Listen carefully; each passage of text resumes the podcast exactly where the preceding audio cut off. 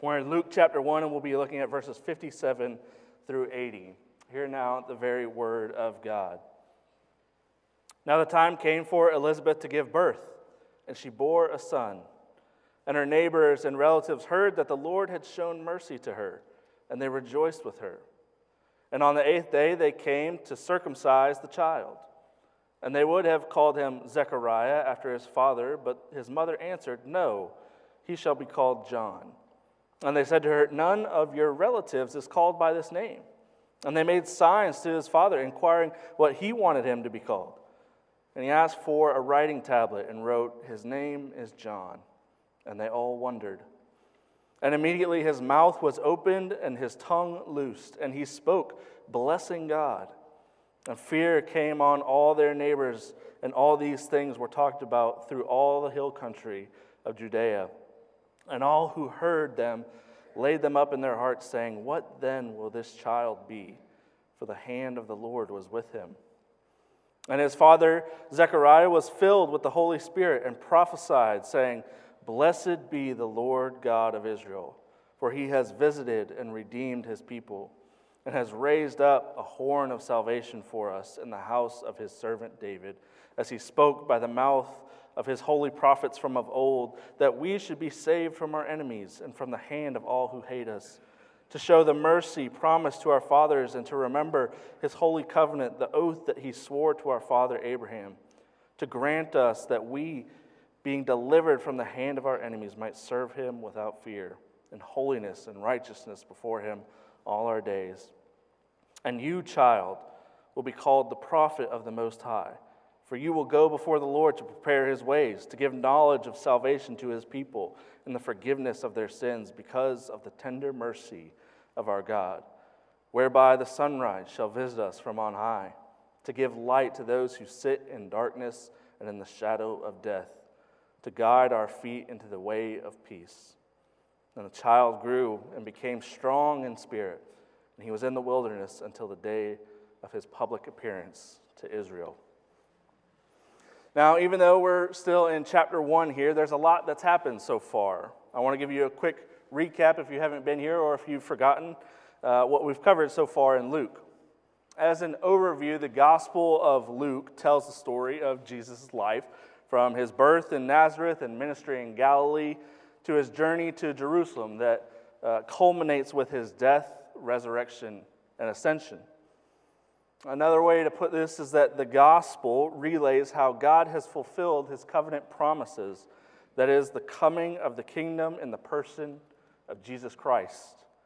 Jesus, as the Spirit anointed Messiah, the Son of Man and the Son of God, comes to bring salvation through the cross and resurrection to the poor, the outcasts, and any and all who turn to God in repentance and faith, to those who are disciples of Jesus. Now, our text this morning recounts the birth of John, not Jesus. However, the birth of John is a pivotal moment in the story and life of Jesus, as, we, as we'll see as we continue this morning and throughout the book of Luke. Luke 1 57 through 80 is near the end of the birth narratives that begin Luke, the birth of John and the birth of Jesus. Up to this point in the narrative, an angel has visited Zechariah and Mary, and you'll remember uh, that these two interactions went very differently. Zechariah and Mary responded very differently to this angel. While Zechariah doubted, Mary believed, though she did have some questions. And because Zechariah doubted, he has been unable to speak, and he's also been deaf uh, uh, throughout the pregnancy of Elizabeth, up until the point of John's birth, where we see that his mouth is finally opened. Now, a lot of this may seem like unnecessary background info or filler until we get to the birth of Jesus. Like, isn't this about Jesus? Can't we just get to the birth of Jesus? Why do we have to worry about all this other stuff? But our text this morning is a profound text that shows us so much about God and about ourselves. And like I said earlier, in God's providence, I think this is a very timely text for us to look at going into the new year. As we look at our text this morning, there are two different points that we're going to look at. We'll see God's faithfulness demonstrated in verses 57 through 66, and we'll see God's faithfulness celebrated in verses 67 through 80. Let's look first at God's faithfulness demonstrated in verses 57 through 66 through the birth of John. First, verses 57 through 58 say, Now the time for Elizabeth to give birth, now the time came for Elizabeth to give birth, and she bore a son. And her neighbors and relatives heard that the Lord had shown great mercy to her, and they rejoiced with her. Again, this may seem like just standard background information, but even within these few verses, there are some profound truths to meditate on. The very first evidence of God's faithfulness is in verse 58. Elizabeth gives birth, and she gives birth to a son. Now, you might be thinking, yeah, of course she gives birth to a son. Duh. But we have to remember that this is a time period where infant mortality rates were significantly higher, pregnancies were often more complicated. Pair that with the fact that this is a son, not a daughter. Now, I don't know about you, but I don't think there were any gender reveal parties back in these days. They couldn't go to the doctor and get a sonogram and find out the gender of their baby, right? The parents had no idea what baby they were going to have until that baby was born. The angel told Zechariah that he would have a son and to name him John. Well, imagine if on that day Elizabeth gives birth to a daughter. And for nine months, Zechariah and Elizabeth have been going around saying, An angel told us that we were going to have a son. We're so excited. And then a daughter is born. Even this small detail that Elizabeth bears a son is an example of God's faithfulness. God said they were going to have a son, and they did. Second, we see in verse 58 that Elizabeth and Zechariah's neighbors and relatives were rejoicing with them. Well, if you look back at verse 14, when the angel was visiting Zechariah, we read, And you will have joy and gladness, and many will rejoice at his birth. Again, such small details that prove the Lord's faithfulness, especially towards Zechariah, who, remember, initially doubted what the angel had told them. These small instances of faithfulness from God are a mercy from God towards Zechariah and his family, showing, even though he doesn't have to, that he is trustworthy and faithful to his word. I don't know about you, but I think I have a tendency to downplay or miss entirely the faithfulness of God in the seemingly small things that happen in life.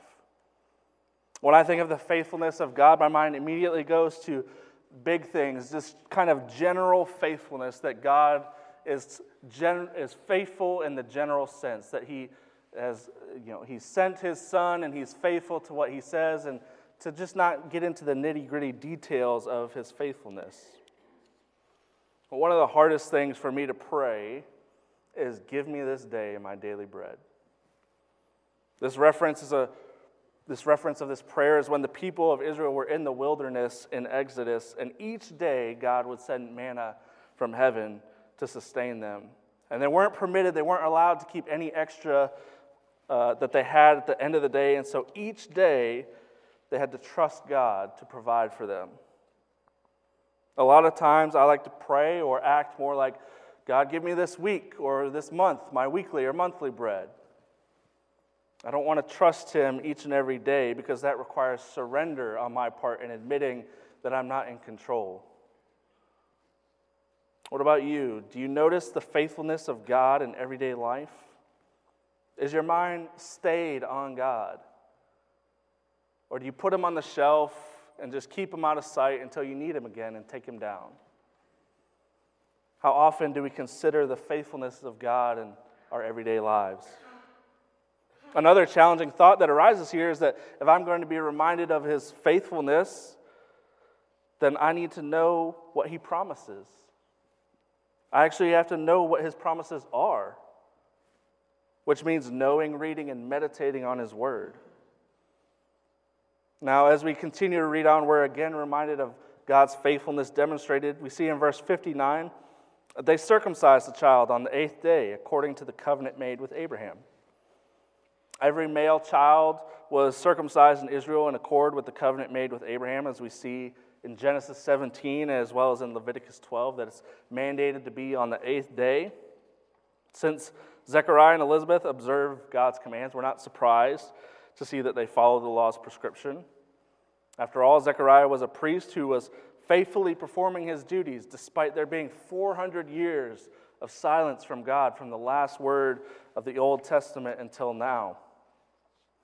Everything seems to be going very normally for a Jewish boy's birth until it comes time to name him. It was again custom for the son to be named after his father or his grandfather, and that's what all the friends and relatives expected. But Elizabeth surprises everybody when she says, No, he shall be called John. Everyone looks at each other like, John. They start asking the relatives, Is anybody in your family named John? You have someone in your family named John? Pull out the family tree, trace it up. There's nobody named John in our family.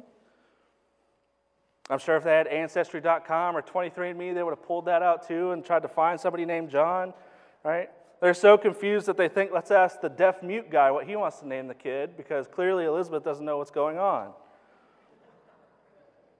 And Zechariah, possibly unaware of what's going on because he is deaf and mute, simply takes the tablet and writes, His name is John.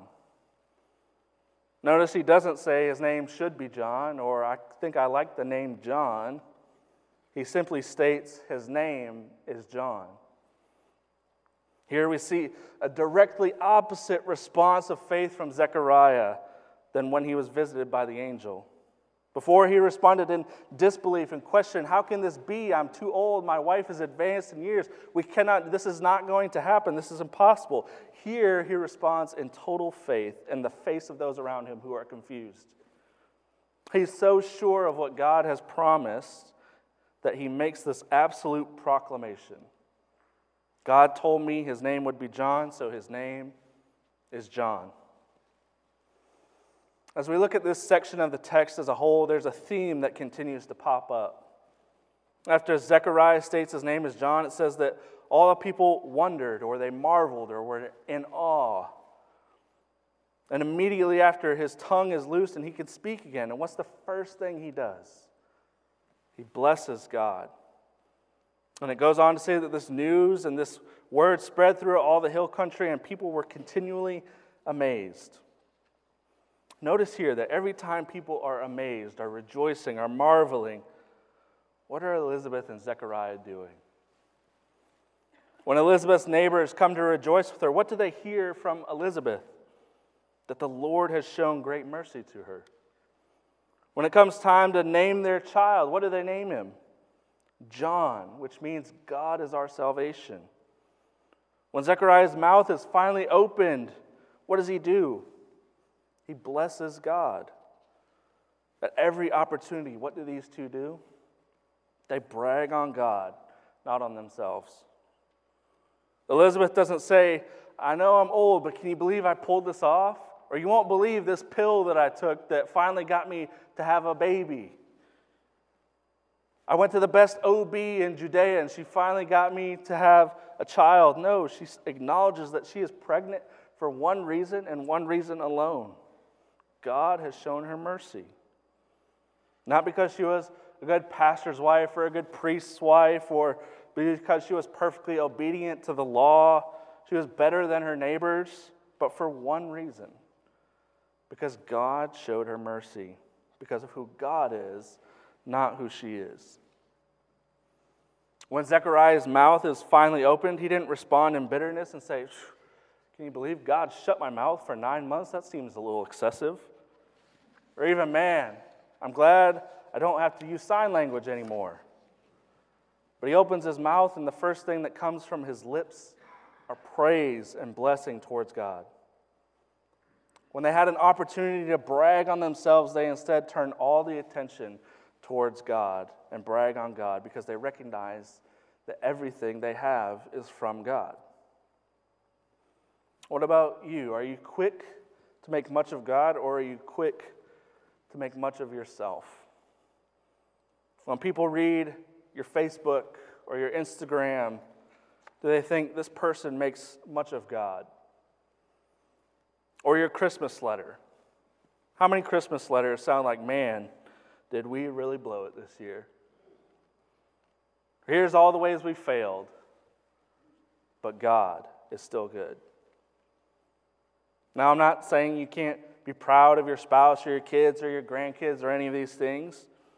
But if we brag on our kids, our grandkids, our spouse, eventually, inevitably, they will fail us. They will let us down. If we look to things other than God for our supreme happiness, our supreme fulfillment, if we steer every conversation back towards things that make us look good, we will always find that we will be disappointed. But if we brag on God, He will never fail. He is and always has been faithful. Even the little phrase that ends this portion of the text, for the hand of the Lord was with him, speaks of God's faithfulness. The hand of the Lord refers to his special work. We see it throughout Scripture. We see it uh, in the plague upon the livestock in Egypt in Exodus 9. We see it in his gracious presence in the lives of Elijah in 1 Kings 18 and Ezra and Ezra, not, uh, Ezra 7 and Ezekiel and Ezekiel 1. These are all places where we see the hand of the Lord. Just as the hand of the Lord was upon these prophets, he will be with John. God demonstrates his faithfulness in multiple ways in just these few verses. Now, as we move to the longer portion of the text, we see God's faithfulness celebrated. This prophecy by Zechariah is often referred to as the Benedictus. It's the first word of Zechariah's prophecy in Latin, which means blessed, Benedictus. The section can be split into two distinct sections. One, we see Zechariah praise God for fulfilling his covenant promise and bringing Israel a Savior in verses 68 through 75. And then, two, Zechariah gives praise for the role of his son, John the Baptist, in verses 76 through 79. Again, Zechariah's response to what God has done, not only in bringing him a son, but what that son represents, namely the coming of Christ, is to burst out into praise. Let's look first at the first section here as Zechariah gives praise to God for fulfilling his covenant promise to send a Savior to his people.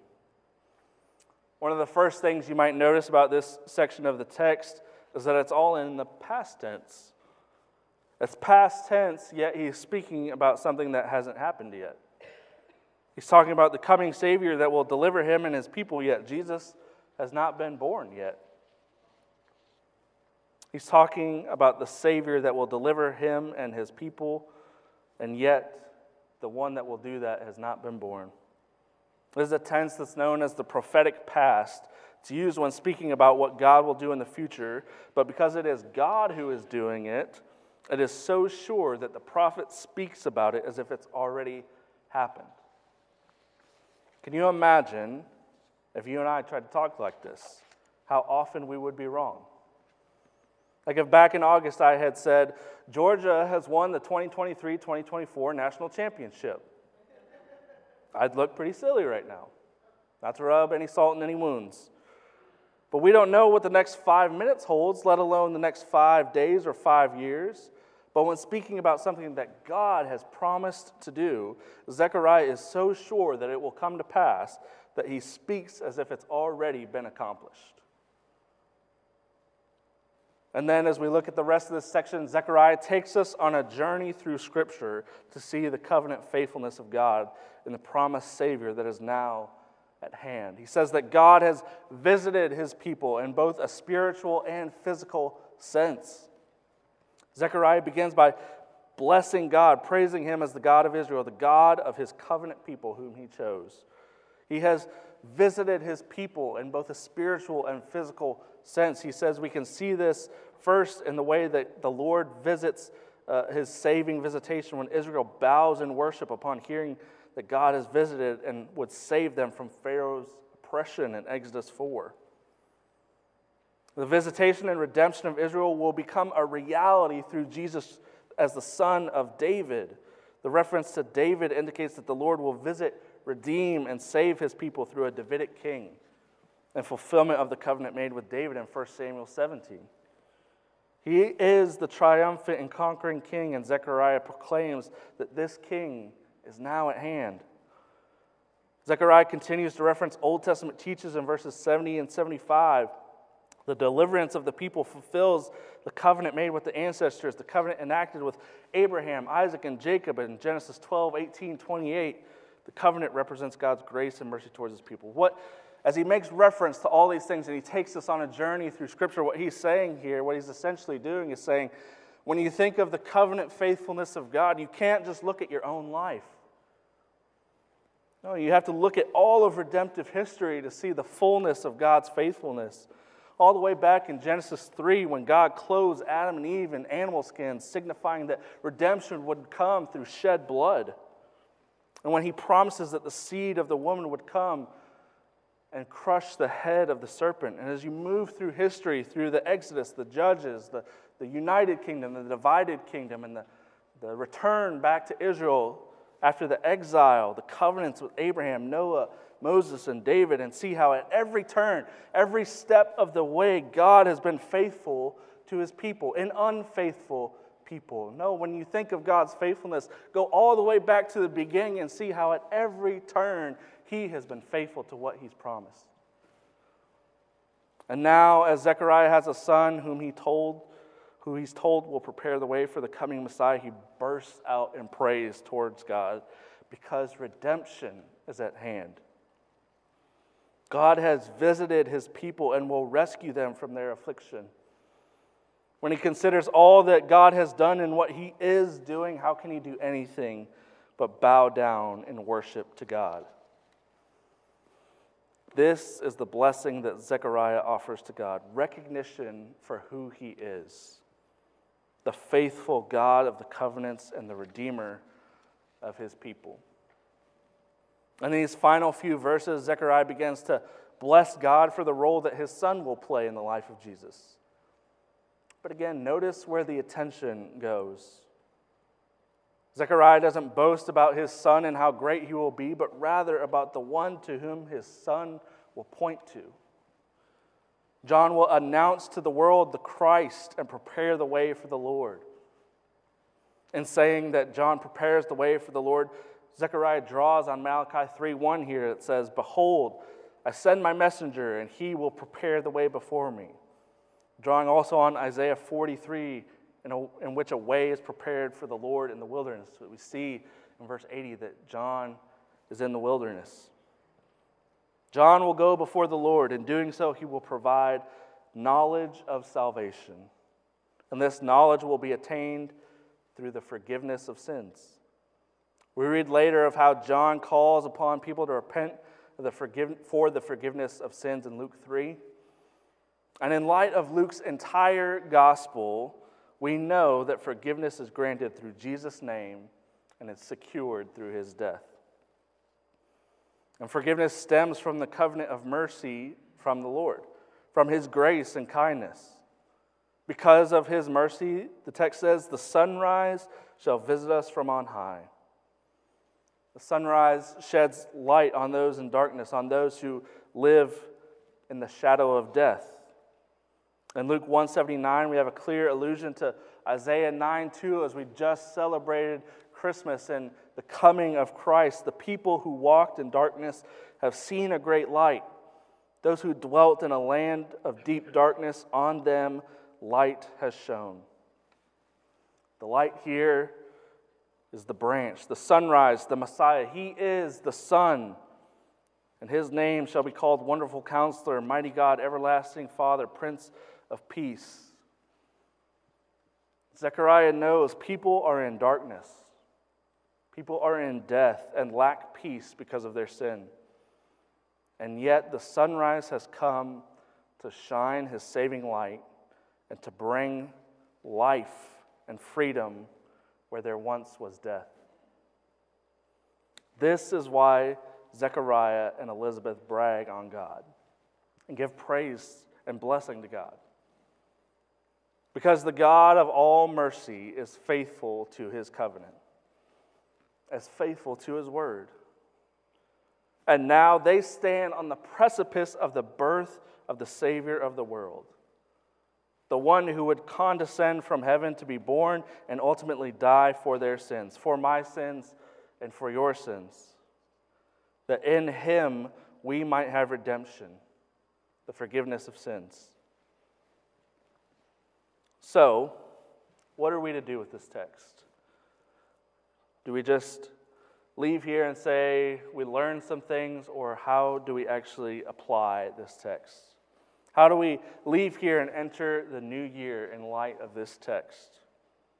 I think the most immediate is to believe in the one whom Zechariah prophesied about, the one whom John would prepare the way for, to enter into the new year fully assured that Christ has lived and died for our sins, and that because of everything he has done and nothing that we have done, we stand before God as righteous.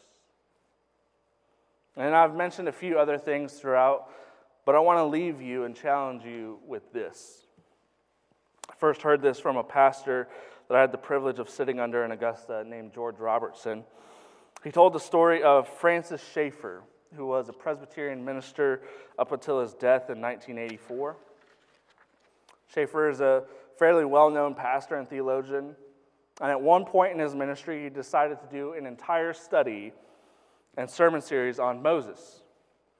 He was struggling with his own significance, his own calling in life. He had grown up in a home with a father who was rather cruel to him, and so his whole life he wrestled with anger and self doubt. And so he did this study on Moses. And in particular, he focused on Moses' staff. Schaeffer titled his original sermon in this study, God So Used a Stick of Wood. The idea that a stick is just a stick, but yielded to God, it becomes the rod of God. He later reflected on this chapter of a, a book he wrote, and he, the, title of that chapter is No Little People, No Small Places. This is what he says, and I think this would benefit all of us to hear. God so used a stick of wood can be a banner cry for each of us. Though we are limited and weak in talent, physical energy, psychological strength, we are not less than a stick of wood. But as the rod of Moses had to become the rod of God, so that which is me must become the me of God. Then I can become useful in God's hands. The scripture emphasizes that much can come from little if the little is truly consecrated to God. There are no little people and no big people in the true spiritual sense, but only consecrated and unconsecrated people. Consecrated people. It's not a word that you probably hear a lot or use in your everyday interactions. It means simply to set apart or to be used by God for a holy purpose in a holy fashion. And it's what this text calls us to to devote ourselves, to consecrate ourselves to this God who is the God of little people and little places. Think of what we've read so far in Luke. God takes an elderly couple far beyond childbearing years and gives them a son. A son who would prepare the way for the Savior of the world. And Zechariah was simply going about his business. He was one of 3,000 or so priests, and yet God showed him mercy and used him, not because of how great he was, but because he would be consecrated to him. And on the other side, God takes a poor teenage virgin girl and looks on her with favor, not because she's better than anyone else, and uses her to bring about the Savior of the world. Two opposite ends of the spectrum the impossible of old age, the impossibility of young age, and God uses them. Some of you may be thinking going into 2024, I'm too old. I don't know enough. I'm too weak. Nobody cares what I have to say. I'm too young. I'm too busy. I'm not talented enough. And yet, you are not less than a stick.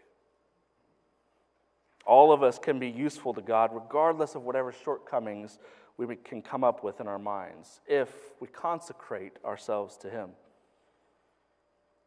God loves to take small things and make them mighty things because it shows what a God He is, what a powerful, merciful, gracious God He is.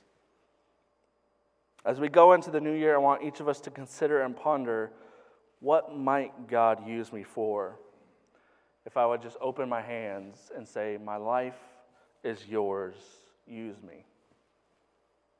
And friends, why can and should we devote ourselves to Him? For the very reason Zechariah, Elizabeth, and Mary all do because He is faithful, because the Savior has come. Let's pray.